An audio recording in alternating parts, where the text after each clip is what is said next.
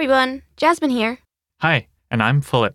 This is All About Series Lesson 1 The Top 5 Reasons to Learn Norwegian. Together we'll be your guides to everything Norwegian. That's right. This first lesson is all about my home and native country.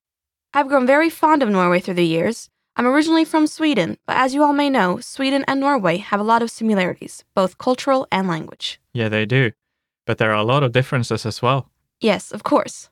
Norway has great scenery and is famous for the great difference in climate between north and south. And whether visiting there or living there, Norway is a multicultural country, so no matter your background, you will always find somebody from your own country. I think most of our listeners will be surprised at how unique Norway actually is. So, Jasmine, give me some statistics about Norwegian. Some hard numbers our listeners can impress people with. Well, Well, that wasn't the answer I was expecting. there aren't that many impressive numbers if that's what you want. I mean, 5 million people speaking it. That's why we're here, isn't it? Oh, yeah, to help more people speak Norwegian. Yes, other than that, what can I say? Norwegian is two languages. Two languages, Exactly. Norwegian has two official languages. which means it's hard to learn Norwegian, is it? And not really. I mean, you only need to learn one of them to get around. And if you learn one of them, you'll also be able to understand Swedish and Danish. How cool is that? Well, that's certainly helpful. I mean, three languages in one package. Yep, isn't it great? Anyway, why don't we talk a bit about Norway and Norwegian linguistics then, to get a bit of an introduction? Sure. Let's start off with Norway being a monarchy. A monarchy. That means Norway has a king. Yes, and a prime minister. The king doesn't really hold that much power anymore, yet he is the country's national symbol. I see. But aren't Sweden and Denmark monarchies too? That's correct, and their history goes way back. Right. Like during the time of the Vikings, when there were no borders, only villages with chiefs. Then during 1022, Harald Hårfagre united the country in the name of Christianity. Yes, isn't that when Iceland also was made and the Danish united with the French? Almost. However, it was at the time that the languages in the North started to separate and become more localized. For example, Denmark was influenced by French and German and included a lot of those languages into their own. At the same time, Norse evolved into Middle Norse, which is very close to how Norwegian is today. Interesting. Now, I find this historical aspect of linguistics fascinating, but I won't go into too many details. Basically, Norwegian, as we know it today, is the result of German, Danish, and English influence on the Old Norse. That's true. I've noticed it's pretty easy to pick up other Germanic languages like German. That's right.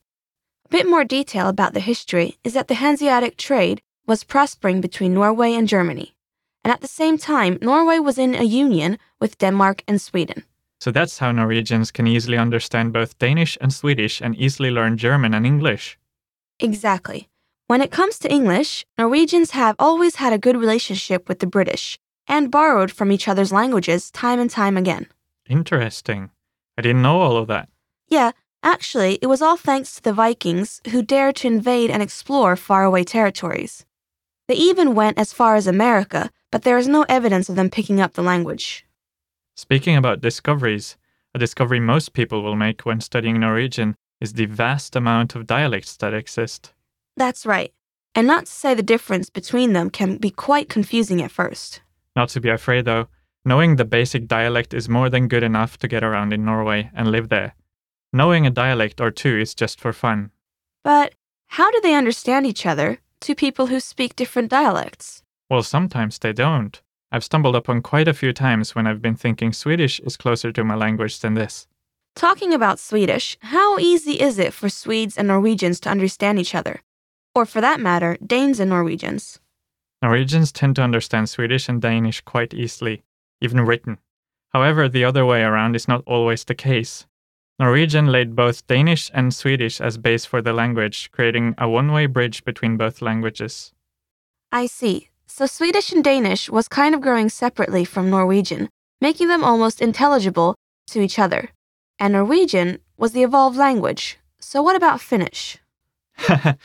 yeah, one has to draw a line somewhere. In fact, Finnish and Icelandic are so different from the Scandinavian languages that they are almost unintelligible to each other.